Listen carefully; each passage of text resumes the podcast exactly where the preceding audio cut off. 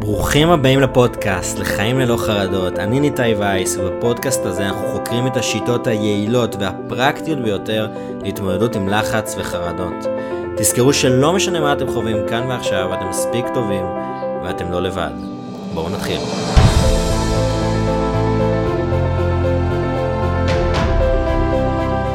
טוב, ברוכים הבאים לפרק, לפודקאסט, חיים ללא חרדות, פרק 15. היום אני מדבר איתכם עם מרצה מדהימה, מישהי שהולכת לשנות הרבה דברים, והולכת לתת לכם הרבה דברים מעניינים בפרק הזה. כמו תמיד, אני מזכיר לכם שאתם מספיק טובים כמו שאתם, גם אם בתקופה קשה, אתגר, או לא משנה מה. התקופות האלה באות והולכות, אז תזכרו שאתם מספיק טובים כמו שאתם. אמרת, תמיד אני מראה את זה שיש לי את זה על היד, I'm enough, וגם אתם. אז, היום אני מארח את קים חביב, יזמית, חינוכית, ספורטאית, פרזנטורית, מרצה, בעלים של המיזם מנצחת, שזה סדנה להעצמה והעצמה נשית והתפתחות אישית, אה, וגם סדנה מעיזים מנצחים, סדנה להעצמה אישית, היכרות עצמית. מקווה שהייתי, הצלחתי להגיד את זה כמו שצריך, אז... מעולה. שלום, קים. היי, מה שלומך? מעולה, ואתה? לקח לי כמה רגעים להגיד את המשפט הארוך הזה, כי אתה עושה המון דברים. נכון. מה איתך? מי את? ספרי קצת על עצמך. אז באמת נגעת בכל הנקודות ככה בכמה כותרות, אבל כל כותרת היא באמת עולם שלם. היא באמת אה, סיפור אחר לגמרי, אבל הכל תחת המיזם מנצחת. שיש לך את זה על היד. כן, הכל תחת הטייטל של העצמה, התפתחות אישית, סיפור חיים אישי שלי, ובעצם דרכו הבנתי דברים, הכרתי את עצמי, הבנתי מה הייעוד שלי, במה אני טובה, מה החוזקות שלי, מה הייחודיות שלי. אמ, בניתי בסיס אמ, שהרגשתי שהוא מאוד חזק לתחילת האזרחות כבר בגיל 20, בזכות כל מה שאני עושה עד היום, שבעצם עשיתי את כל זה כבר משאני ילדה. ואמרתי, בגיל 20 אני מוותרת על קבע ואני עפה על החיים ועושה את כל מה שאני עושה היום, ובאמת כל דבר בשיא העוצמה. השתחררת בגיל 20. כן. היום את בת 24. 24 וחצי. אני מניח ש... אני מרגישה את ה-25 ואני בלחץ. אני 26, אני מרגיש את, הזקנה כבר. אני מניח שעברו דברים, הרבה, הרבה דברים עברו בתקופה הזאת כדי להגיע לרמה של... אני רואה את זה שיש אנשים שבאים לעולם התפתחות אישית מסקרנות, אבל הרבה פעמים זה בא מאיזשהי מקום אישי. זאת אומרת, איזשהו סבל מסוים, איזשהו אתגר מסוים לבוא ולעשות טוב לאחרים. נכון. אני מניח שיש איזשהו סיפור כזה אצלך, נכון? נכון. באופן כללי, קודם כל, כל מיזם, כל עסק שבן אדם פותח, תמיד זה ממניע אישי או סיפור אישי או צורך אה, לסגור איזשהו מענה לחברה. כן. אה, ראייה כלשהי על צורך בחברה, כמו סטארט-אפ, אני רואה את זה אותו דבר. מבחינתי יצרתי סטארט-אפ אה, חברתי, אה, שכמובן, שהוא מבוסס על הסיפור חיים שלי, שבעצם לא בחרתי אותו, סוג של החיים ניתבו אותי למה שאני עושה היום, גם לשם של העסק. אה, ושילוב של האופי שלי, של המלחמות שלי, ובעצם השילוב הזה היה מנצח. הסיפור חיים שנולדתי אליו, החינוך שקיבלתי, הבית שנולדתי אליו, העבודה של ההורים שלי שינקתי אותם מילדות, אה, בשילוב של התכונות שלי. כל זה נוצר, אה, והתמדה של שנים. הרגשתי שאני יכולה כבר להתחיל לקפוץ למים, ויש לי את ה... כמה קצוות חוטים שאני יכולה כבר להתחיל למשוך בהם, ואמרתי, מפה אני מתגלגלת. ואז דבר הוביל לדבר, והתפתח לכל מה שזה התפתח. אני אמרתי לך לפני, בהתחלה, שלא קשור בכלל לפרק, אמרתי לך לפני שהדבר הראשון שראיתי אותך, כי זו פעם ראשונה שאני רואה שראיתי אותך, שרואים עלייך שאת אישה מאוד חזקה. זאת אומרת. רואים את זה עלייך, רואים שזה, שזה באיזשהו מקום, ואני גם חושב שהרבה אנשים שאו התמודדו עם דברים, או יש איזה רצון להוכיח, או רצון אה, לעשות טוב. זאת אומרת, רואים את זה עליהם, עליהם שהם מרגישים, שהם רוצים לעשות טוב לעולם, וגם הם חזקים ויכולים להתמודד. יש איזה משהו, נגיד, ש... זאת אומרת, שאת היום, את עוזרת לנשים, נכון? וגם, יש לך את הסדנה מעיזים מנצחים. מה בעיקרון, איך הגעת לזה? איך בתכלס הגעת לבוא ולהגיד, אני רוצה לעזור לנשים ספציפית להעצמה? אז בעצם, אם אני משחזרת רגע אחורה, הזיכרון הראשון שלי בחיים האלה זה אני מול קבוצות. ממש באופן מאוד טבעי, אימא שלי הייתה גננת כשהייתי ילדה, הייתי לפעמים באה איתה ומעבירה פעילויות לילדים. מחקה את הגננת, מחקה דברים שהייתי רואה בביטחון מלא, באה, מתיישבת מול מעגל שלם של איזה 40 ילדים, ופשוט יודעת להפעיל אותם. ואז התחושה הזאת של הביטחון, של התחושת מסוגלות, של להביא את עצמי, הייתה כבר מאוד נוכחת מגיל מאוד צעיר, והבנתי שאם אני אמשיך לעשות את מה שנראה לי, קודם כל, לכל אחד יש משהו שפשוט נראה לו, ורוב הילדים מאבדים את זה איפשהו בדרך, כתוצאה מנתונים ללחץ חברתי, הליכה אחרי העדר, מהססים, פוחדים, ואצלי זה לא שיחק תפקיד. המקום הזה של הפחד לא היה שם. פשוט המקום של העוצמה, באמת הרגשתי עוצמות מטורפות מגיל מאוד צעיר, ששררו בי, והייתי חייבת לבטא אותם איכשהו, וזה התבטא בעיקר כשאני עומדת מול האנשים. הרגשתי שאני רואה אנשים, פשוט ככה, רק מלהסתכל עליהם, תוך דקה אני מרגישה את הבן אדם. אה, גם מבחינת אה, זוגית, לברור בן זוג, דייטים, מקצועית, עסקית, אנשים שאני היום עושה איתם שיתופי פעולה, חברות, כבר מאז, משפחה, פשוט בכל תחום. הרגשתי שאני, המקום הזה של לזהות אנשים ולהתחבר אליהם, היה מאוד חזק אצלי. ואמרתי, זאת אני, הבנתי שזאת אני, פשוט שמתי לעצמי חותמת מגיל מאוד צעיר, לא נתתי לעצמי להסס כל הזמן. הבנתי מה אני אוהבת, כל הזמן הייתי בתנועה על התחביבים האלה שהיו שם, אה, אם זה הריצה, הספורט, אה, משקל גוף, כוח, וגם ריקוד ואומנויות, מוזיקה, משחק, במה, להפעיל אנשים, לעזור לאנשים, ממש כל התחום הזה תמיד היה שם. ופשוט דאגתי לפתח אותו, לא להזניח אותו ליום אחד, גם שזה היה מאוד שונה ומאוד בודד הרבה פעמים. אמרתי, זאת אני, והיה לי את ה vision גם שעמד לי מול העיניים מגיל מאוד צעיר, וזה מה שהנחה אותי, ועזר לי לשרוד, ממש ככה, לשרוד. לא משנה מה קרה לי בחיים וכמה הרגשתי שלא מבינים אותי ואף אחד לא עושה את מה שאני עושה, וגם בקצב שאני עושה. אמרתי, יום יבוא וזה ישתלם. יום יבוא וכל מה שאני עושה באמת תתנקז לאיזה משהו, אז לא ידעתי בדיוק מה זה. זה כתוצאה של שנים, יום אחרי יום, דם, יזע ודמעות, של להרכיב את האישיות הזאת. בסוף הייתי ילדה, אבל האופי שלי היה מאוד מעוצב מאז ומתמיד. אני לא מרגישה שהשתניתי הרבה מקים שהייתה בזיכרון שלי בת 4-5. או מסרטונים שאני רואה, זה ממש אותו דבר, רק בהתפתחות מקצועית. אמ, ובביטחון מלא, שזה באמת מה שאני.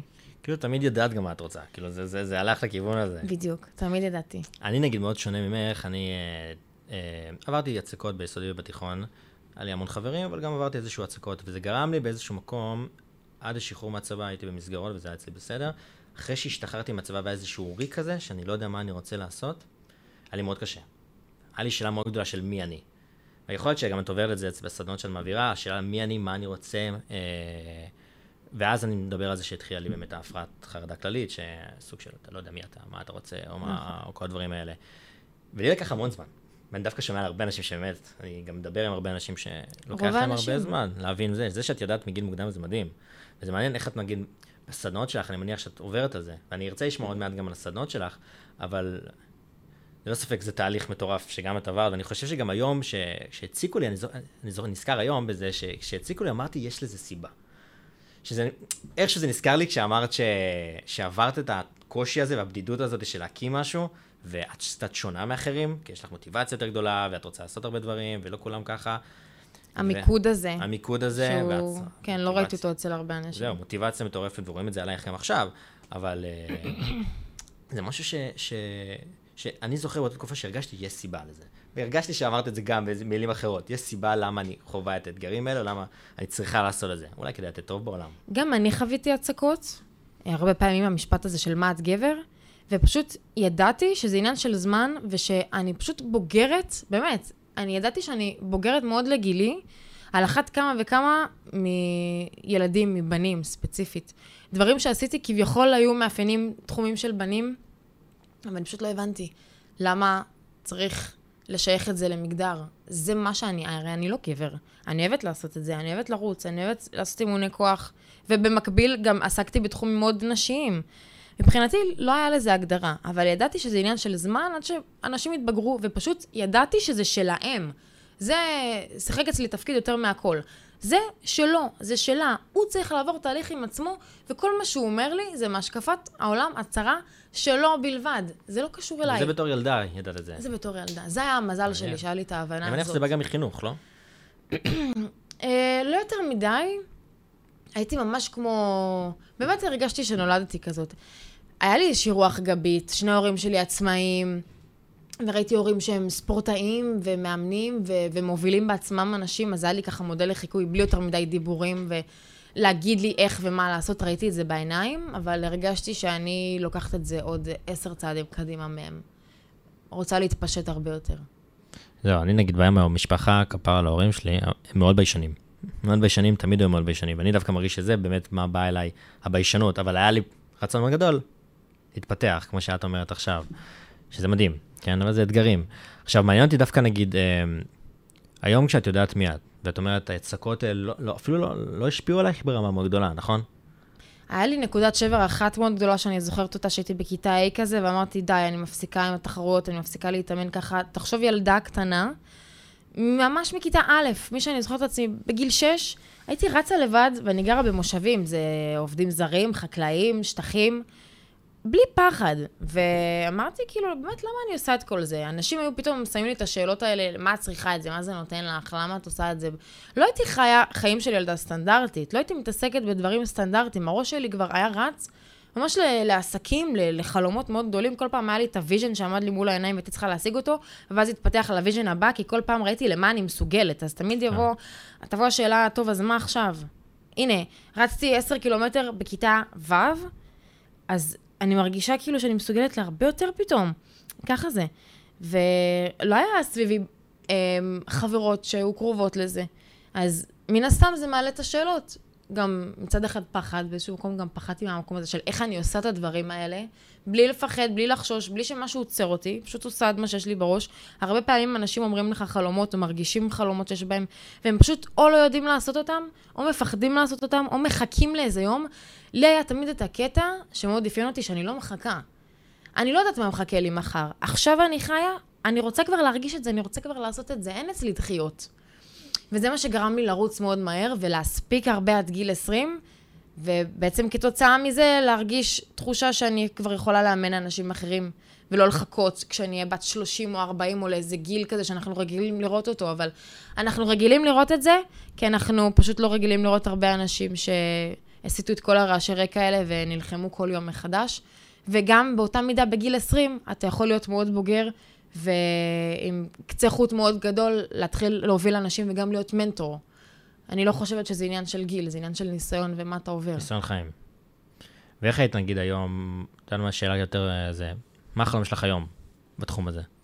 להמשיך להתפתח בדיוק במה שאני עושה. אני מרגישה ש... שזה בדיוק זה. כל תחום שאני עושה זה 100% אני. אין לי משהו שאני אגיד לך, הרבה פעמים אנשים מהצד יגידו, את מתפזרת, תבחרי תחום. אתם פשוט לא אני, אתם לא מבינים איך הראש שלי עובד, אתם לא מרגישים את היכולות שאני מרגישה שיש לי. אומרים לך את זה? בטח, כל הזמן. כן. כל הזמן זה משהו שאני מתמודדת איתו. אני למדתי כבר לא לשכנע, כי זה, שוב, שלהם. זה מה ש... זה הקלף המנצח שלי. ואיך אומרים, סוס מנצח לא מחליפים? תמיד זה היה ככה, תמיד אה, אנשים היו נוטים אה, להגיד לי כל מיני הערות, ובסוף הוכחתי את עצמי שאני צודקת כן. במה שנראה לי. אני לא מתיימרת להיות משהו שאני לא, לגעת בתחומים שהם לא החוזקות שלי. אני מפתחת את מה שאני, ולכל בן אדם יש את ה-DNA הייחודי שלו, ואת הדברים, החוזקות שלו והתכונות שלו, שהוא, הם לא אני. לא צריך להשוות בין אחד לשני, ו- ואם אני טובה במשהו, אז אני אפיל את זה על מישהו, ואני... ישים עליו את המטענים והמשקעים שלי והטראומות שלי. זה הרבה פעמים מה שקורה. אמירות שאומרים לנו, זה משהו מהראש של הבן אדם שהוא עבר ואז הוא משליך את זה עליך, אבל זה לא רלוונטי אליי.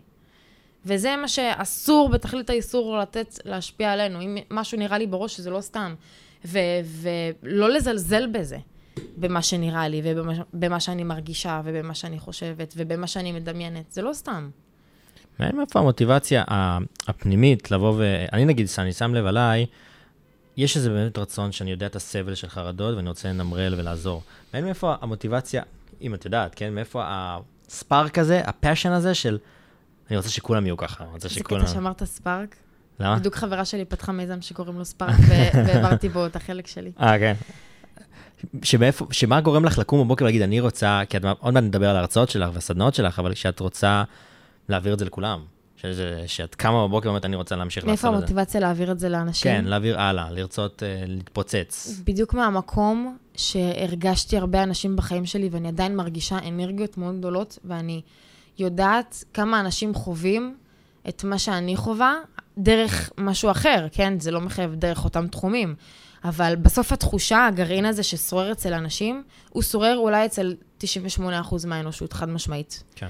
Uh, המקום הזה שאתה יודע של מה יש לך לתת, ואני לא יודע איך לעשות את זה, ואני לא יודע איך לחשוב, uh, אצלי הוא מאוד חזק. אני יודעת איך להנגיש את השפה הזאת לאנשים, ופשוט לשנות להם את החשיבה ולהניע אותם לפעולה. ולי יש מוטיבציה מאוד גדולה באופן טבעי, שלא משנה מה קרה לי, תמיד נשארה שם. וזה הכוח שלי, ואותו אני מעבירה. ולכל בן אדם יש את הכוח שלו, שאותו הוא צריך להעביר. ולא לא לחשוש מזה, לא להתחמק מזה. אני עד היום מתעמתת מול זה, מול העוצמות האלה והמוטיבציה הזאת, שעברתי דברים מאוד קשים בחיים שלי, ברמה של ראיתי את המוות בעיניים לא מעט פעמים בחיים שלי, וזה להפך, בחרתי לקחת את זה למקום של עוצמה. ופה בן אדם נמדד, כמה הראש שלו חזק, איך הוא יודע להסתכל על סיטואציות הקשות ביותר והטובות ביותר, ואיך הוא יודע לנצל הזדמנויות. וכל הדבר הזה שאמרתי עכשיו, אצלי זה בא, ב, אצלי זה בא באופן מאוד טבעי. ואמרתי, זה הכלי שלי, אני יודעת ממש באופן קליל להשליך את זה על אנשים. אני לא צריכה לעשות יותר מדי, אז זה מה שאני צריכה לעשות. אני לא חושבת שאנשים צריכים להתאמץ יותר מדי בתחום שהם מתעסקים בו. אתה צריך לקום בבוקר ולהרגיש שאתה לא עובד, שזה המקום שלי, זה התחום שאני צריך להתעסק בו. אני על פניו עובדת 24/7. אני לא ישנה יותר מדי, אני... יש ימים יותר, יש ימים פחות, הלו"ז מאוד דינמי, כל יום זה הרפתקה אחרת, אבל בסוף אני לא מרגישה שאני עובדת. אנשים מהצד יגידו לי, תנוחי. למה אין לך שעתיים רגע רק לעצמך? אני אומרת, אבל אני נהנית ממה שאני עושה, אני לא מרגישה שאני עייפה. כל דבר שאני נמצאת בו, זה הכי וואו בעולם, וזאת המשמעות של החיים. לשם אני רוצה לנתב את הכל. שאנשים יבינו שהם חיים פעם אחת, החיים האלה הם חד פעמים, אתה לא יודע מה מחכה לך מחר לטוב ולרע. תמקסם את כל מה שיש לך להווה, והעתיד שלך יהיה עתיד שאתה צריך לחיות אותו. ואני לא רוצה שאנשים, זה באמת משהו שמציק לי, שאנשים יגיעו לגיל 80, יש לי ככה אה, מקום חם בלב לקשישים, זה באמת החולשה שלי. כי אני גם משליכה את זה על עצמי, בסוף יגיע יום שאני אהיה זקנה, אה, בת 80, משהו כזה, לא יודעת, ואני רק אשחזר את החיים שלי לאחור, וזה מה שיישאר לי, הזיכרון הזה של מה עשיתי ומה הייתי. אז לאן אני רוצה לקחת את הזיכרון הזה? למקום עוצמתי, שניצלתי את החיים שלי עד תום והייתי אני ולא עניין אותי מכלום, או שכל הזמן חשבתי איך אני מצטערת ומה נראה לי וחשבתי בקטן. אני אוהבת לראות את התמונה מלמעלה, על ה... באמת, מה זה החיים האלה בפילוסופיה שלהם מבחינתי. ואני די בטוחה שזה מה שעוזר לי לשכנע אנשים או למכור את עצמי ואת העסק שלי. אני פשוט בטוחה שרוב האנשים זה מה שהם מרגישים, שבסוף הם רוצים ליהנות מהחיים שלהם, לא? למה אנחנו פה? למה אנחנו כן. קמים בבוקר? למה אתה עושה תואר? כי, כי אתה רוצה גם להרוויח כסף. למה אתה רוצה להרוויח כסף? בסוף הכל מתנקז לשאלה אחת, של למצות את עצמי וליהנות מהחיים האלה. ומצד שני, אנשים לא באמת נהנים מהחיים האלה. רק חושבים יותר מדי. אני כאילו אומר, שמעבר לדבר המדהים הזה ולאיך שאת רואה את העולם, משהו בהסתכלות שלך בא ממקום גם, שאני חוויתי את זה השנה, אני לא דיברתי על זה יותר מדי, אבל, אבל ש, של משהו של ראית, כמו שאמרת, ראית את המוות. זאת אומרת שפתאום את מבינה ששום דבר לא מובן מאליו, שאת יכולה לצאת מהרחוב, גם במדינה שלנו. אפילו אני לא מדבר על מחלות וכאלה, אבל לצאת פשוט מהדלת, ויכול להיות שאתה, המשפחה שלך, לא משנה מה, זה ייגמר.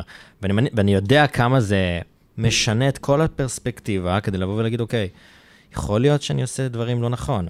יש uh, מדיטציה, אני, אני בעולם המדיטציות והכל, ויש מדיטציה מאוד מאוד קיצונית, שאני מנחה אותה בסיטואציות מסוימות, שאנחנו ממש מדמיינים את המוות שלנו. באיזושהי סיטואציה, מדמיינים שעברנו תאונת דרכים, לא משנה, ואנחנו מדמיינים את הלוויה שלנו ואת הכל, אנחנו מסתכלים ממש דמיון מודרך של איך אנחנו, כאילו, שאנחנו לא חיים, שנהרגנו. ואז אנחנו, כשאנחנו ממש מרגישים את זה, ויש אנשים שחווים איזה חרדה או לחץ מסוים, אנחנו מסתכלים על החיים אחורה ואנחנו שואלים את השאלה, הכל נגמר, אנחנו מתים, האם אנחנו מרוצים? האם עשינו את הדברים שאנחנו רוצים לעשות? האם אמרנו שאנחנו אוהבים את אימא שאנחנו אוהבים אותה? האם אנחנו... עכשיו, כשאנחנו לא בתוך המדיטציה זה נשמע קצת אה, אבסורד, אבל כשאנחנו ממש רואים את זה שנגמר, אין, נגמר, האם באמת מה שעשינו היה, אנחנו מרוצים ממנו? האם אני מרוצה, האם לא? ואז נותן את הפרספקטיבה אחר כך, שפתאום אפשר להגיד, מה יקרה אם תחזור לחיים? מה פתאום תעשה? מה תשנה? ואני חושב שמשהו כמו ש... אם תרצי לדבר על זה, זה, על התקופה שעברתי, הבריאותית, אה, אם אין לי. בעיה לדבר על הכל. אז כן, בדקתי את זה בעקיפין, אבל אה, כשאת באמת עוברת משהו כזה, אז את מבינה שאוקיי, נכון. החיים לא מובנים מאליו. נכון, זה גם מה שחיזק אותי מאוד ו... וחיזק את המעמד שלי בתור מרצה ומנטורית ומאמנת ו... וגם שחקנית, פשוט נוגע בכל תחום. אה, כי זה פשוט פיתח לי את הביטחון העצמי, וביטחון עצמי עוזר לך להתקדם בכל דבר, ואצלי זה האיץ את הקצב. לא הייתי צריכה לחכות יותר מדי שנים כדי להרגיש תחושת הצלחה בכל מה שאני עושה. עדיין זה נבנה, כמובן, תמיד אני צריכה להיות על זה, כן? אבל uh, עדיין הנקודת הפתיחה הראשונית שלי לא הייתה אופיינית למישהי בת 20. כן. Um, ואיפשהו, בשילוב של האופי המולד והתכונות המולדות, זה גם הסיפור חיים שהפגיש אותי מגיל מאוד צעיר עם קצוות uh, מאוד גדולים. Uh, לא תמיד בקטע הטוב, לא תמיד ב, בספורט ובפודיומים שעליתי עליהם, uh, גם uh, חיים שלא היו תמיד מאוד קלים. אה, חוויות מטלטלות וקשות שראיתי מול העיניים שלי מגיל מאוד צעיר. אז זה מבגר, וזה מעצים את התחושת חיים, וזה... אם אתה בוחר לקחת את זה למקום של עוצמה ולמקום של אני רק לומד מזה, ולא שוקע מזה, ולא לוקח את זה למקום עצוב ומתמסכן, אז אתה תפיק מזה המון. וזו התפיסת העולם שלי בכל דבר. ואם uh, כמה פעמים הייתי בתאונות דרכים, וכמה פעמים כמעט מתתי וטבעתי בים, וכשאימא שלי הייתה איתי בהיריון, אז גם כמעט uh, היא הפילה אותי. Uh, גם הפילה במכוון וגם לא במכוון, וכל הזמן היה לי תחושות כאלה של כמעט וניצלתי, אז התחושת קיום שלך מתעצמת מאוד, כאילו כן. סוג של, אני לא סתם פה, ולכל אחד יש את זה. אני פשוט בחרתי לשים לב לזה. אה, וזה גם באמת היה מאוד מורגש אצלי. אה, וכל דבר כזה שעברתי, בסוף בנה אותי לדבר הקשה ביותר שמבחינתי עד היום היה הדלקת בלב שחטפתי בספטמבר האחרון, כבר עברו תשעה חודשים. אמ, ואם לא הייתי עוברת את כל מה שעברתי, הייתי כנראה קורסת במקרה הזה, קורסת נפשית. אבל באיזשהו מקום לקחתי את זה בסבבה. אני לא אשקר, ואני אומר, זו הייתה השנה הכי קשה שהייתה לי בחיים. ועברתי המון, המון דברים קשים, באמת. וזה היה עוד איזושהי מדרגה למעלה. אבל איך אומרים? אלוהים שם את הדברים הכי קשים לאנשים החזקים ביותר. כן. שמים לך את המכשולים הכי קשים לאנשים שהוא יודע שיכולים לעבור את זה. וזו תחושה שהם מרגישים אותה בעצמות. ואמרתי, יש כאן שיעור שאני צריכה לעבור, זה גם חלק מהמנטליות שאתה חושב לעצמך. אה, זה שיעור גדול מאוד, ולמדתי מזה המון. ומהתחתית הכי נמוכה אפשר רק לעלות, והיא לא קורית סתם.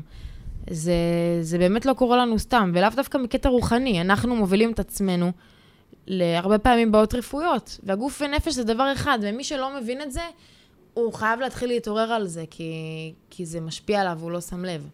ואצל כל אחד זה יתבטא אחרת. אה, זה לא היה רק נפשי אצלי, זה גם באמת היה וירוס או חיידק, אבל זה מעצים את התחושה. השילוב הזה יכול להיות קטלני. אה, איך נגיד, כאילו, שזה ספטמבר, היה סימנים לפני? שזה היה כזה סוג של בום כזה? אני הרגשתי... מה זה התופעה הזאת בתכלס? דלקת בלב, בשם המקצועי perimyocarditis. אוקיי. דלקת בקרום הלב ושריר הלב. יש אנשים שחוטפים את זה רק בקרום, יש כאלה שחוטפים את זה רק בשריר, אצלי זה היה גם וגם, אוקיי. מה שהפך את זה להיות קטלני מאוד, ועוד יותר שהגעתי עם מדדים בשמיים. יש אנשים שמגלים את זה בשלב המוקדם.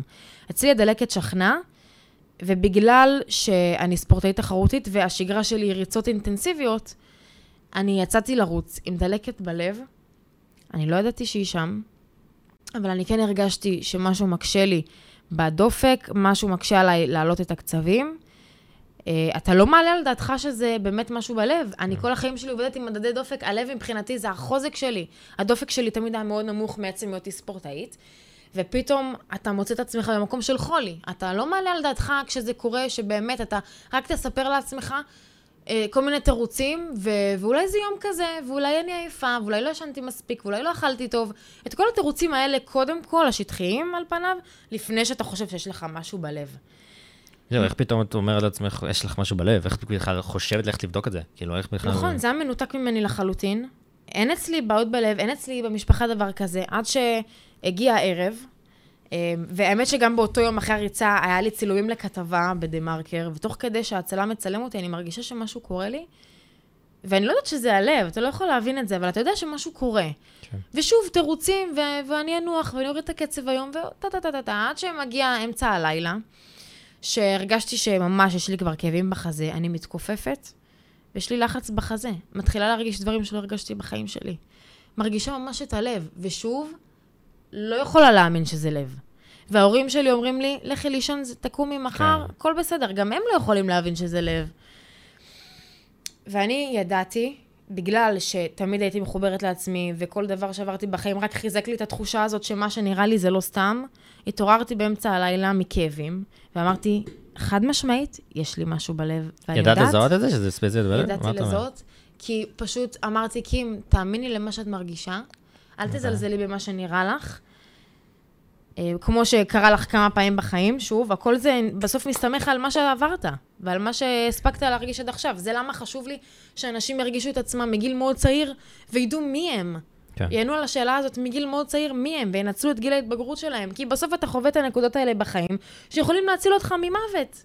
זה יכול להגיע לדברים הכי קיצוניים האלה. ואצלי זה חד משמעית הסתמך על זה.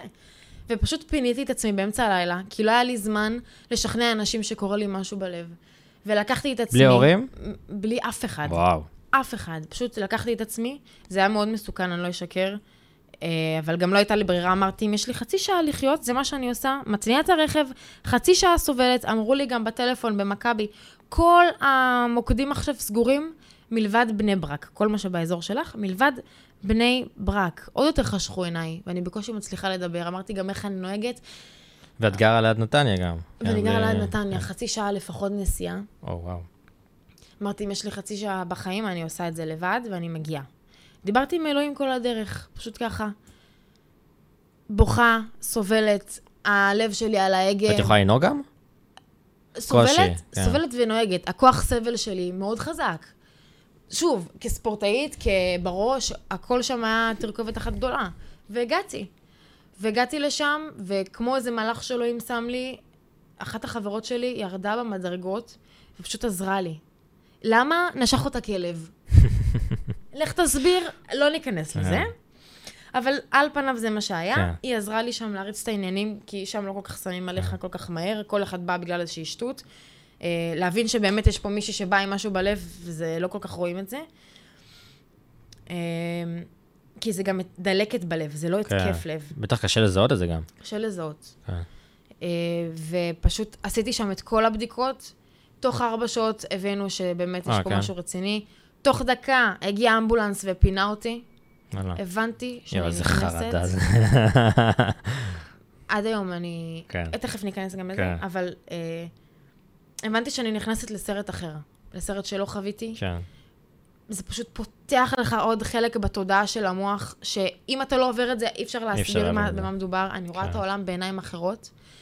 אם היה לי עומק, אז הוא גדל עוד יותר. כן. ואתה מבין כמה עומק יש בחיים האלה, כמה עומק אתה יכול לחוות את עצמך, זה הלב, הכל סובב סביבו. זהו, פשוט... גם, גם פתאום אתה מבין שהכל יכול להיגמר עכשיו, כאילו, ברמה הזאת שכל מה שעשית, אכן. כאילו, אני חוויתי משהו השנה, ופשוט הכל יכול להיעלם פשוט ברגע. זה כאילו, זה, זה כל מה שעשית, כל מה שתעשית, נכון? זה, זה פתאום התחושות האלה עולות, לא? בטח. בטח, אז מה, ככה זה נגמר? זה בעצם הסוף שלי? כל מה שעשיתי, בעצם זה היה הייעוד להתנקז לזה, אבל רגע, אז אולי כל מה שהשארתי זה מספיק? פתאום הכל מתהפך. ואתה צריך לדעת אה, לתפוס את הפסיכולוגיה שלך מאוד מהר. כי אתה יכול, כן. אם אתה בהתחלה תתחיל תהליך של קריסה נפשית, ככה יראה השנה הקרובה שלך. כן. ואם אתה אומר, לא, רגע, אני יודעת שאני עוברת משהו מטלטל, אני לא מכירה את זה, אבל אני שנייה עוצרת, ואני לא נותנת לעצמי לשקוע לזה, אני, לצד הסבל, שומרת על מנטליות מאוד חזקה.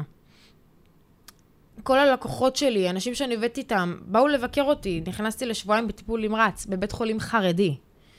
או. שוב, אני גם מתמודדת עם משהו חדש, וגם במקום שהוא מאוד שונה ממני, אבל מזה יוצאים רק דברים טובים. זה כן. פיתח אותי מאוד, אתה פשוט מוצא את עצמך בסיטואציות חדשות לגמרי, ואמרתי, אני לוקחת את זה כחוויה מטורפת. לא משנה כמה קשה לי וכמה כואב לי, זה עדיין חוויה. כאילו, זהו, מפה והלאה זה לא בשליטתי. והרגשתי מה זה להיות סיעודית וטיפולית, ויותר מזה, להעריך את הדברים הבסיסיים והפשוטים. רגע, לחזור למקומו, למקורות, שכמה פשוט זה לנשום, וכמה כואב זה יכול להיות. כן. לא יכלתי לנשום, לא לצחוק, לא לבכות, לא להתכופף, לא לשכב, לא להרים ידיים, בקושי ללכת. כל הדברים הכי בסיסיים, אתה רואה כמה הם יכולים גם להיעלם ברגע, וכמה הכל סביב הלב הזה. כן. לב הוא תרתי משמע, ליבו של האדם, הכל סובב סביבו. וככה זה גם תהליך אה, מאוד עמוק שעברתי, ו... אה. וזהו, ובוא נעבור לשאלה הבאה, תנחה אותי על מה לדבר עכשיו. עברת, אה, אחרי השבועיים האלה, מה קרה? חזרת הביתה? אחרי השבועיים האלה חזרתי הביתה, ושם התחלתי להרגיש פחד אה, וחרדות. אוקיי. שם התחלתי להבין מה זה חרדה, מה שאמרתי שעד עכשיו בחיים לא ניהלה אותי. כן. אתגרים מאוד גדולים עשיתי עד אז. לא היה לי חרדות, פתאום חרדה רפואית, חרדה קיומית, חרדה בכל דבר. הייתה שם, ואמרתי, fuck, הנה, נכנסתי לזה, זה האתגר של חיי. וחזרת לעצמך. אה, ידעת הרבה דברים כבר עד אז, ידעת מה לעשות והכל, אבל כאילו, אני מניח שגם ביקשת עזרה? או שהתמודדת עם הדברים האלה לבד? Um, בהתחלה הרגשתי שאין לי עם מי לדבר. אמרתי, אף אחד לא יכול להבין את מה שאני חווה. אנשים מסתכלים עליי, על פניו אני נראית בסדר, כי אני בנויה חזק כן. וזה, אני לא נראית כמו אחת שהיא חולה. אבל מבפנים, זה גיהנום, זה כן. עולם אחר. אתה לא יכול להסביר מה אתה עובר. ו... אז uh, בהתחלה זה היה מאוד קשה. אז צריך פשוט להתפרק. כן. אתה פשוט עושה את הדברים האלה. המון בכי, המון התפרקויות, המון אה, שאלות של למה זה קורה לי? כן, מגיעה לי התמסכנות, חד משמעית. אה, נותנת לעצמי ליפול לזה. כי אמרתי, מה, אני לא אציף את זה עכשיו, אם אני אדחיק את המחשבות שבאמת באות לי עכשיו, כי, כי זה בסדר להרגיש ככה, כי אני באמת עוברת משהו בלב. החיים שלי התהפכו בשנייה ב-180 מעלות. כל מי שאני ואיך שאני מכירים אותי, כל הסיפור חיים שבניתי היה על פיזיות. פיזיות אצלי זה היה שם המשחק. ופתאום אתה בן אדם אחר לגמרי. לא, אנשים- פתאום מהספורט, את לא יכולה לעשות ספורט, אני מניח. אין ספורט, גם עכשיו? גם עכשיו. וואו. ובהתחלה זה להרגיש כמו חיה בכלוב, כן. כי המוח שלי היה רגיל להפריש אנדרופינים בקצב מסחרר. כן. אתה מתמכר להישגיות, כן. אתה מתמכר לאתגרים, זה מה שמגדיר אותך. אתה חושב שהעוצמות, באיזשהו שלב כבר התחלתי לחשוב שהעוצמות שיש בי הן בגלל הספורט, הן בגלל כן. המקומות הפיזיים שהייתי בהם. מתחילה להכיר את עצמך מחדש. לא? כן, ולהבין שהמקומות שהייתי בהם בספורט, זה בגלל העוצמה שהייתה שם. והעוצמה הזאת עכשיו תשחק תפקיד בכל דבר שאני אעבור. כן. וכל דבר קשה שיקרה לי, אני אעבור אותו. ופשוט אמרתי, אני משנה את הקונוטציה של הסיטואציה הזאת, ואני לוקחת את זה למקום של זה אתגר. וברגע שאתה אומר זה אתגר, וזה לא קושי, וזה לא מסכנות, וזה לא סבל, אתה מקבל כוחות חדשים, ואתה פשוט תופס את העולם אחרת לגמרי, ואתה משנה את התפיסת זמן. אמרתי, זו תקופה. אני רוצה לחשוב על קים בעוד שנתיים, בגיל 26, איך היא תחשוב על מה שהיא עברה? מה, מה היא תספיק בתקופה הזאת? מה היא תגלה על עצמה בתקופה הזאת? זאת מתנה. זו הזדמנות. Um, הסבל הזה הוא מלשון סבלנות, וסבלנות זו מילה יפה. וואי, הבאת את זה עכשיו, זרק. ו- והרבה הרבה שיעורים רוחניים. זה כן. אי אפשר, אי אפשר להתכחש שאתה לא עובר תהליך רוחני, זה משהו שהוא ברור. פשוט שם. זה, זה, הרוח שלך, אין לי גוף, אני לא יכלתי לזוז, זה מה שנשאר לי. רק לחשוב ולדעת איך אני מפתחת את זה, ומה אני כן יכולה לעשות, מה כן נשאר לי לעשות. למזלי, אני לא רק ספורטאית. הרבה אנשים שקורה להם משהו כספורטאים, הם פשוט באמת קורסים, כי זה כל מה שהיה להם בעולם. והמזל שלי היה שהייתי רב-תחומית, שאני רב-תחומית, שהכרתי את עצמי בעוד דברים, ושהיו לי עוד דברים על אש קטנה. ובגלל ש-50% מהזמן שלי היה לאמן ולהתאמן, אז פתאום עוד 50% בזמן מתפנים, ואמרתי, אני חייבת להסתכל על זה בעין כזאת. אוקיי, אני סובלת, אבל שנייה, יש לי פה גם הרבה דברים טובים שאני יכולה להפיק. אני יכולה לנצל 50% מהזמן שלי, לזנק את כל שאר הדברים שאני רוצה לעשות. הרי אני רוצה להתפתח בתחומים האלה, נכון? אז אולי זה בעצם השיעור שלי. אולי הייתי חייבת שמישהו כביכול יעצור אותי באזיקים כדי שאני שנייה יבין שאני צריכה לשנות כיוון אולי? אמ, ו- וסיימתי את השיעור שלי בתור מאמנת ובתור מאמנת פיזית, והבנתי שבאמת הכוח שלי הוא היכולת הדרכה שלי, היכולת המילולית שלי, היכולת הוורבלית שלי, היכולת שלי לעמוד מול מצלמה ופשוט לשבור אותה. כן. ולשנות עולמות של אלפי אנשים שמסתכלים על סרטון קטן שאני מוציאה. ואני לא הייתי עושה את כל זה עם הדלקת הזאת, הדבר הקיצוני הזה, הכואב הזה, לא היה קורה לי. אז מה עדיף? זאת שאלת השאלות. אני מבין אותך הרבה. המון. החרדה קיימת. כן. זה תהליך. אה, אני לא מתכחשת לומר שאני... איך את מרגישה היום? ברוך השם, אני מרגישה הרבה יותר טוב. וגם על זה אני מסתכלת בעין מדהימה. הגוף שלנו הוא מכונה מטורפת, הוא יכול לרפא את עצמו מהדברים הכי קשים שיש. היה לי דלקת, הלב שלי הפריש הורמון שנקרא טרופונין, זה מדד דלקת שיש בלב דלקת, זה מה שהוא מפריש. אצל בן אדם ממוצע, CRP יורד מ-0.5. אצלי זה הגיע ל-1800. וואו. רק שתבינו רגע את הקנה מידה, ובדיקות דם זה אחד הדברים הכי מלחיצים בעולם, כן? אתה מבין, הוא רואה 1,500 שהיה 0.25. בדיקות דם הייתי מכורה לזה בקטע כן. טוב, הייתי אוהבת לעשות את זה, היום זה הפך להיות הטראומה שלי. כן, בדיקות דם זה כן. אבל אני רואה את זה כ- כזכות, אני חווה את החיים משני כיוונים מאוד קיצוניים. הכי פה והכי פה. והנה, אני זוכה לחוות את החיים בכל מיני דרכים, ולא רק בריאה ורק חזקה ורק... לא, אני חווה פה קשת מאוד מעניינת. אמ, ועכשיו אני יושבת פה ומרגישה את הלב, אבל זה לא מה שהיה. כן. אז אני בוחרת להסתכל על חצי הכוס המלאה, זה לא קלישאה. כן. אנחנו רוצים להמשיך לחיות את החיים אה, על הצד הטוב ביותר שלנו, ולהיות אנשים שמאירי פנים ולא רק מדוכאים. אה, זה משפיע גם עלינו וגם על מי שרואה אותנו. זה בעצם בסוף שרשרת שלמה. אז ככה אני אחשוב.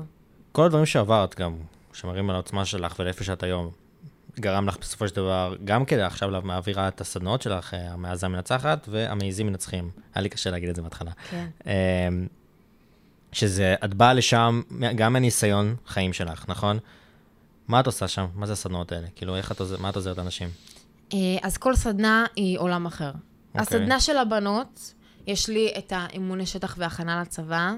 וואלה, אה, אוקיי. שזה רק לנערות.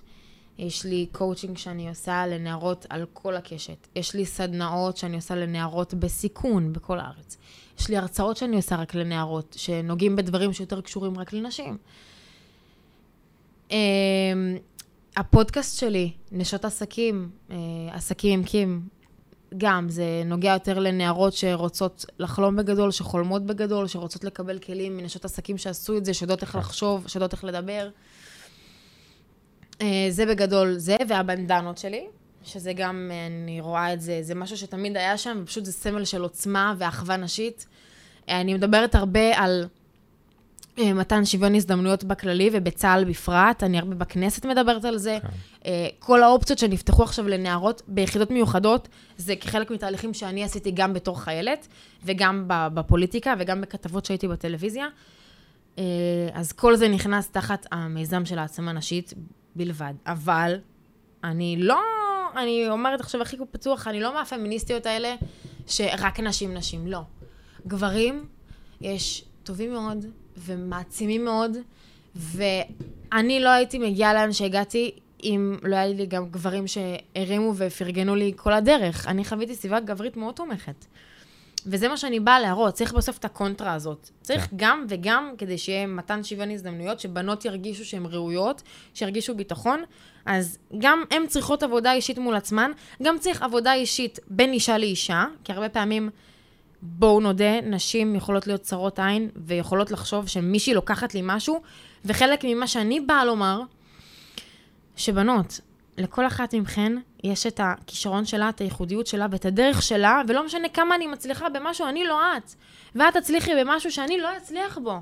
אז אני לא לוקחת לך כלום, למה שלא נפרגן אחת לשנייה ונעצים אחת את השנייה? וזאת הדרך חיים שאני רוצה להנחיל אה, בסביבה הנשית ובסביבה בכלל. ואני לא נוגעת רק בבנות, אני אוהבת לגעת באנשים באופן כן. כללי. אז יש לי גם את הסדנה של המעזים מנצחים, שזו סדנה להתפתחות אישית והיכרות עצמית מגיל צעיר באופן כללי. והיא בנויה מעשרה מפגשים, והיא בעצם נותנת הזדמנויות לאנשים להכיר את עצמם בכל מיני תחומים בזמן קצר, ולשים לעצמם איזושהי חותמת במה הם טובים. מה, מה הקצה חוט שלי, מה החוזקות שלי, והיא מורכבת מקורס החלפת גלגל, אוקיי, משיעורי תנועה, משיעורי וואו. קרב מגע, אוקיי. מהרצאה שלי, אה, מסדנת כתיבה שפיתחתי. אה, יש שיעורים שגם חוזרים על עצמם פעמיים, כדי כן. שבאמת אה, נוכל למצות אותם. הכל פרונטלי, אני מניח גם. הכל פרונטלי. כן. וגם עם קצת אנשים מבחוץ. וזו סדנה שאני יכולה לומר, כל מי שעבר אותה עד עכשיו, הפכה את הראש. כאילו, באמת הגיע למימדים שאמרו כאילו, וואו, אני, אני פשוט נתת לי את ההזדמנות לגלות על עצמי ולחשוב רגע על החיים שלי בדיעבד, ואם אני לא אעשה את זה, אני לא אוכל לבנות את העתיד שלי כמו שצריך, כי כל מי שאנחנו בסוף נתמך ונשען על דברים שעברנו, במודע או לא במודע. וזה גם מה שאני מציפה בסדנה. לא. אמ, וחוץ מזה שאני מעבירה את הסדנאות האלה, שעכשיו, לדוגמה, אה, קודם כל, אני ישר עלה לי בראש להגיד לך לכתוב- איזשהו ספר. כן? אני עושה את זה. מעזה המנצחת. יש כבר. ספר שכתבתי, ועכשיו יש אוקיי. לי ספר שני. על מעזה המנצחת או שם אחר? לא. אה, על אל צירופי... תגידי, אל תוכל אוקיי. על צירופי כי היה לך פרצוף. שאת לא רוצה להגיד את זה. לא, לא, הכל אה, פתוח, אוקיי. אין בעיה. אז איך קוראים לו? צירופי המקרים שהובילו אותי לעסקים. אוקיי, שזה בערך מה שדיברנו גם, אני מניח שעוד הרבה דברים מפורטים. טוב, שזה גם מעניין, לכתוב ספר ולכתוב את... זה קשה, קשה שלנו 50 דקות, חיים שלמים, כן. אה, מנטליות שלמה, קשה. אמ, הייתי רוצה גם לשאול אותך, מה לדעתך היית ממליצה היום? אפשר להתמקד על נער, או לא מי שאת רוצה להתמקד בו. מה היית ממליצה היום לעשות לבן אדם שאולי מרגיש קצת אבוד, או מרגיש שהוא לא יודע מה הוא רוצה, או שהוא עובר תקופה מאתגרת? יש איזה כמה דברים שאת אומרת, מעבר לסדנה שלך, ש... מה היית אומרת לבן אדם לעשות? שחווה איזשהו אתגר נפשי, אולי איזה חרדות, כי את עברת תקופה טובה, וש... תקופה טובה, תקופה קשה של חרדות. מה היית ממליצה? קודם כל, זה תלוי אה, אם זה באמת לא מאובחן בהפרעה נפשית, אם זה לא משהו שהוא באמת נכות רגשית. כן. כי עם דבר כזה, זו התעסקות אחרת. אוקיי. וגם עם זה אני מתעסקת, אבל אתה לא יכול לדבר לבן אדם שזה ב... במבנה אישיות שלו, כן. אה, הפרעות אה, נפש, דיכאונות, אתה לא יכול לדבר אליו אותו דבר כמו שאתה מדבר לבן אדם שהוא פשוט חווה תקופה מבולבלת. כן. אה, אבל אם נדבר רגע על הבן אדם הממוצע, אני באמת מאמינה שאין דבר כזה, אני לא יודע מה אני רוצה מעצמי. אני פשוט יודעת שאנשים לא יודעים איך לאמן את החשיבה שלהם, איך לסגנן את החשיבה שלהם כדי לשים לעצמם את החותמת שזה זה. אבל לכולם יש קול פנימי שרץ להם בראש. כל עוד אתה בחיים, יש לך את הקול הפנימי הזה. כל עוד אתה נושם, יש לך מחשבות. מחשבות זה קול פנימי. יש מחשבות שהן סתם אה, אינטואיטיביות, יש מחשבות שהן באמת מבוססות ו- ושמת עליהן חותמת, יש מחשבות שהן סתם מרושם ראשוני, ואז אתה צריך לברור אותן ולהגיד, לא, רגע, בוא ניתן עוד צ'אנס, אם זה להבין את הבן אדם, אם זה להבין את המקום, אם זה להבין את העבודה. בסוף יש שם את האישיות שלך, את הסנטר העצמי הזה, והשאלה, כמה הסנטר העצמי הזה מפותח. האנשים שדאגו לפתח את הסנטר העצמי הזה מגיל מאוד צעיר, יחוו פחות תחושת בלבול בחיים שלהם, וירוצו על הדרך שלהם בקצב יותר מהיר ובדרך יותר מדויקת ונכונה. אנשים שלא דאגו לפתח את זה, יחוו על פניו את התחושת בלבול, אבל אתם צריכים להזכיר לעצמכם שיש לכם אישיות, יש לכם כישורים. אין דבר כזה בן אדם שאין לו כלום, שאין לו מה לתת, שאין לו רצונות. ואני יודעת אה, פשוט לשים לבן אדם את המראה. אני לא מביאה לו את התשובות. התשובות כן. הן אצלנו. לכל אחד יש את התשובות, התשובות הן אצלכם. גם פסיכולוג וכל מנטור טוב, זה מה שהוא עושה. בן אדם שיגיד לך מה אתה צריך לעשות, זה התיימרות. אני לא אלוהים. כן. אני מאמינה שאני רק צריכה, שאני כלי להכווין בן אדם לנקות את הרעשים, לנקות את כל המגננות, מחסומים, מסכות, אירועי חיים, טראומות, אלף ואחד דברים, ולהפגיש אותו עם האמת שלו ועם הקול הטהור, הזקוק שיש לו בתוכו, ולפתח לו את הסנטר העצמי הזה, וככה בן אדם מפתח עוצמה וחוסן, שהוא יודע מי הוא במאה אחוז, לא משנה מה קורה, אתה לא יכול לטלטל אותי.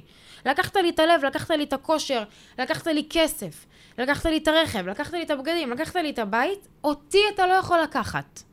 לא משנה מה, אני אמציא את הגלגל מחדש, ו- ואני אסתדר. אתה מבין? זו התחושה שאני חיה איתה היום. כן. וזה מה שאני רוצה, זו השאיפה שלי, האידיאל. זהו מאוד אוטופי, אבל כן. האידיאל הוא שכל אחד יחווה את המקום הזה שאני חווה. אמ, זה לא סותר את זה שלא נחווה קשיים, לא, אין כן. דבר כזה, אין, אין, זה יכולת התמודדות. אני לא אמכור, כן, אני לא אמכור שיום אחד אנחנו נגיע לאיזה מקום שלו, ויש לי הכל, וכסף ייפול עליי, והזדמנות, לא, לא, לא, זה לא החיים. לא. אבל לפתח כלים, להיות בן אדם שהוא חסין, זה חד משמעית מקום שאתה יכול להרגיש בו בשיא. כן. חד משמעית.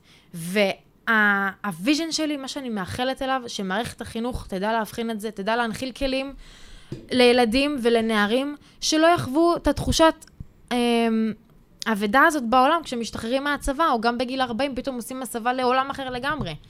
מי שחווה אה, שינוי כזה קיצוני בחיים שלו, זה בן אדם שמלכתחילה לא היה על הדרך שלו, חד משמעית. בן אדם שעשה שינוי, אין בעיה לעשות הסבה, אבל זה תמיד יהיה באיזשהו אותו עולם, משהו שקשור למשהו שהוא אתה.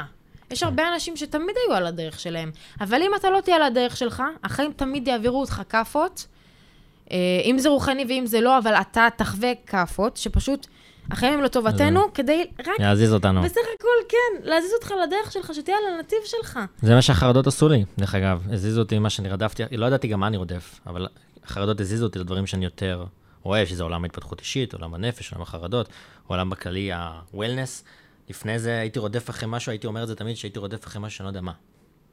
והחרדות גרמו לי להבין, קודם כל לחשוף את עצמי קצת, לשתף, לא לשמור את הכל בלב. הייתי מאוד מאוד סגור. אז לגמרי, הקשיים האלה, אני מסכים איתך שהקשיים האלה ממש מזיזים אותנו לאן שאנחנו רוצים, לאן אנחנו צריכים להגיע. לאן שאנחנו נכון. צריכים, ולכל בן אדם יש משהו שהוא צריך להיות בו. לכל בן אדם יש מבנה אישיות, שאפשר ממש לנתח אותו, ויגידו לך מה החוזקות שלך, מה התחומים שלך. אם אני עכשיו סתם אשאל אותך, מושך אותך פיזיקה? לא. לא. מושך אותך לדבר עם אנשים? כן. ישר.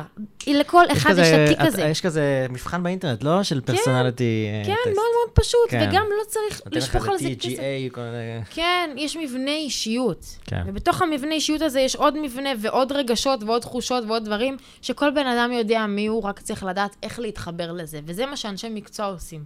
זה התפקיד שלי. כן. זה הכוח שלי לעשות לאנשים.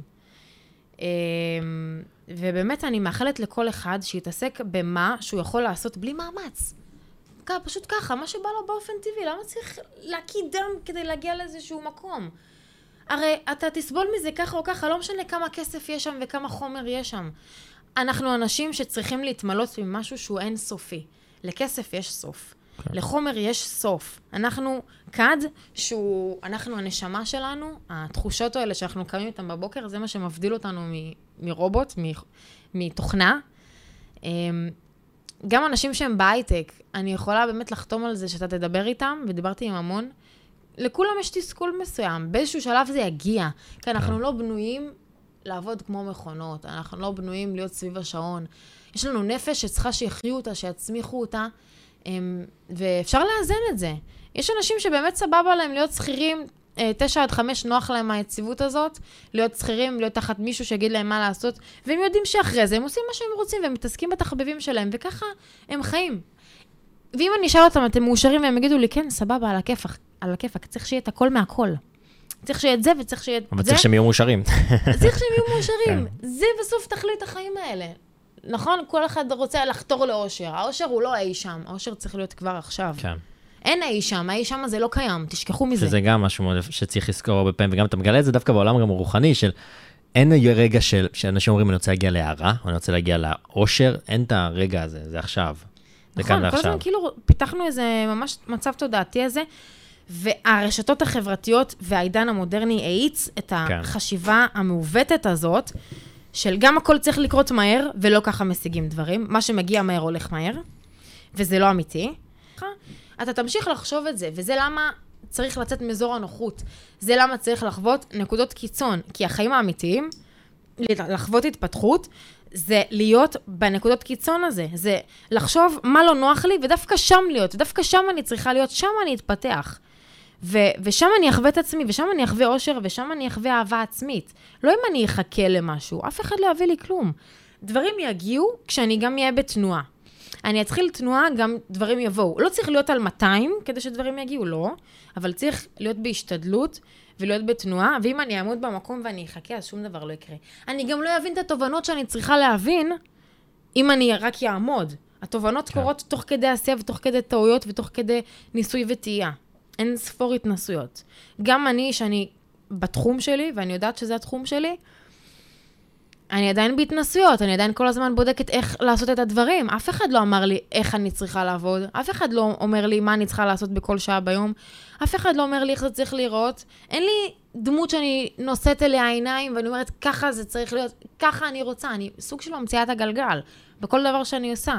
אני יזמית, אני אומנית, אני עצמאית, אני מנטורית, זה תחומים שאתה חייב להביא את עצמך ואת ההתפתחות האישית שלך שקורית מ-day one, כל יום. זה באמת מביא אותי גם לקטע הזה של עכשיו שבן אדם, כמו שאמרתי, שהוא קצת לא יודע מה הוא רוצה, או שהוא במקום לא טוב עם עצמו, יש איזה סימנים שאת אומרת, זה, זה, זה הבן אדם שהוא צריך רגע, אוקיי, בוא נש, תשנה את הכיוון, או בוא עכשיו תבוא לסדנה, או בוא עכשיו זה, יש איזה דרך מסוימת שבן אדם יכול לזהות את זה, להגיד לעצמו, אה, אוקיי, יכול להיות שמשהו שאני עושה לא, בס... לא, לא מתאים לי.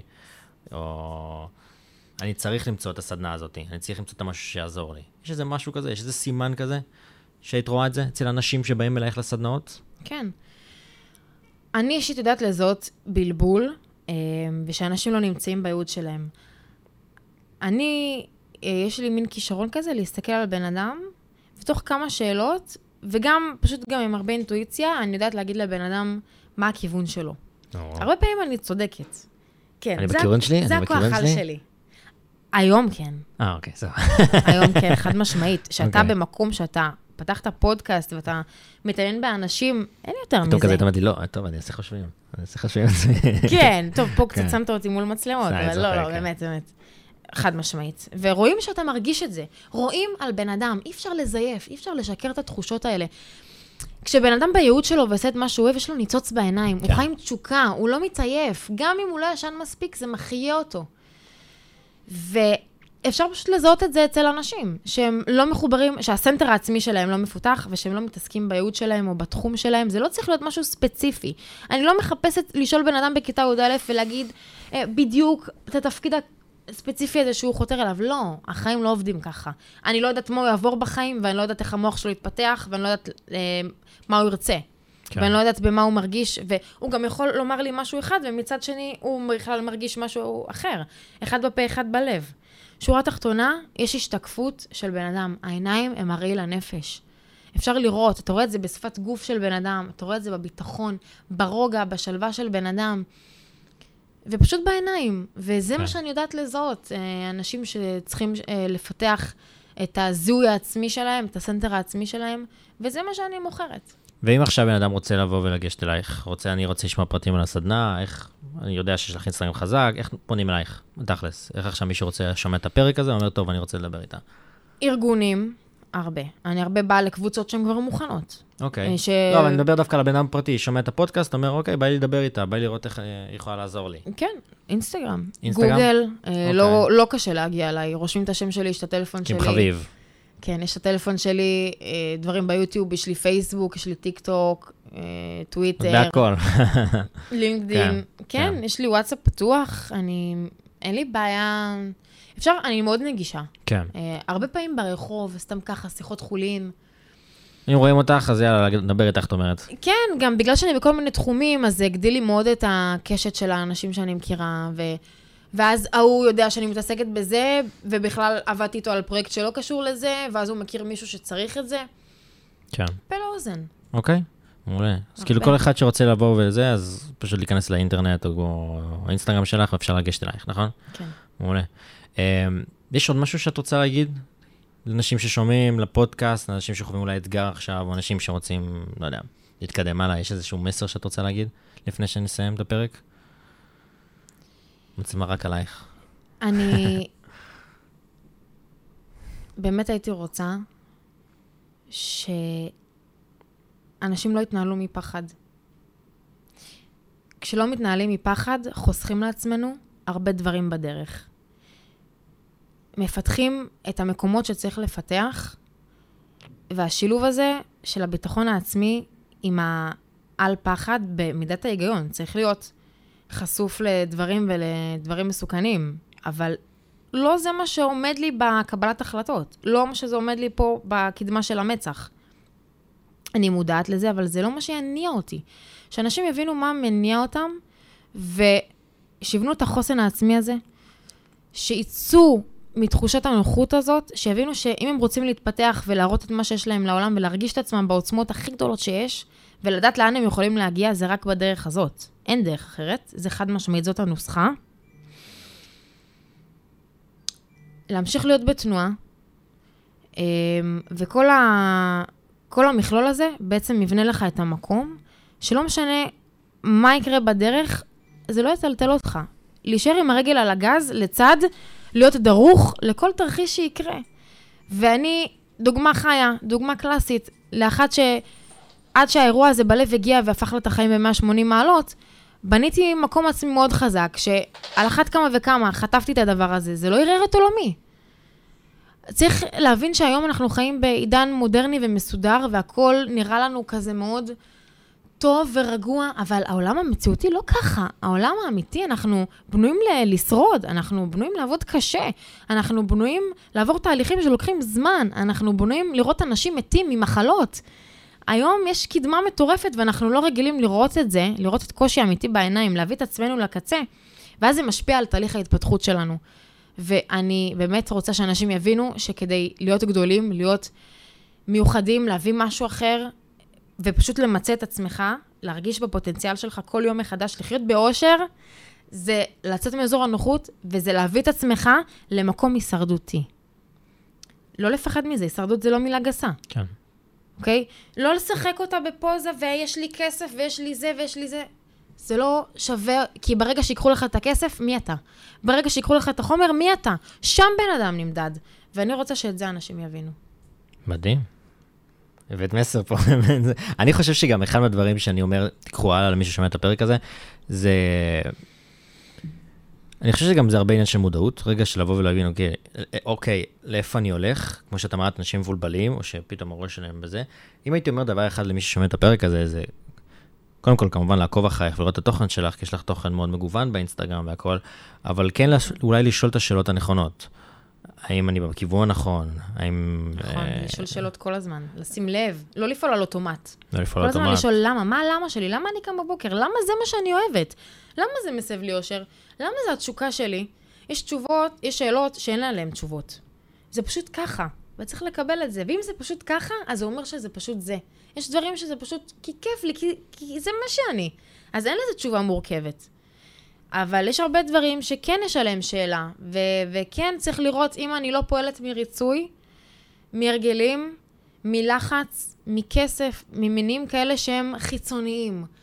צריך לפעול ממניעים פנימיים, וככה אתה תהיה בלתי מנוצח. מדהים. גם יותר מזה, אני גם באמת חושב ש... ש... שכשאנחנו מודעים יותר למה שקורה, אז אנחנו יכולים באמת להמשיך, להתחיל לעבוד על עצמנו, להתחיל לפתור את הדברים האלה. אם עכשיו משהו לא טוב, אז לבוא ולשאול, כמו שאמרת, לבוא ולהגיד, אוקיי, כאילו, יכול להיות שזה לא הכיוון, יכול להיות שהאושר שלי לא פה. ואז גם צריך גם כיוון, כי אני גם חושב שהרבה פעמים, כשאנחנו חווים חרדות, שלי התחילו החרדות, אז הרבה פעמים זה בא ממקום שלא ידעתי מה אני רוצה.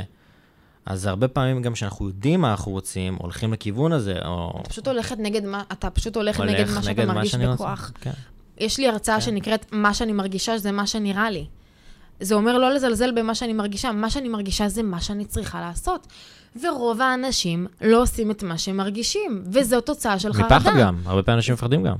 מה לעשות או מה שרוצים, אני מניח שאת, מניח שבטח מקבלת ביקורת. כי הם מונעים ממניעים חיצוניים, נכון, זה מה שאני אומרת, נכון. צריך את השילוב הזה של המניע הפנימי, של סיבות פנימיות, זה כמו דוגמה קלאסית, בן אדם שהולך לחדר כושר, שעושה ספורט.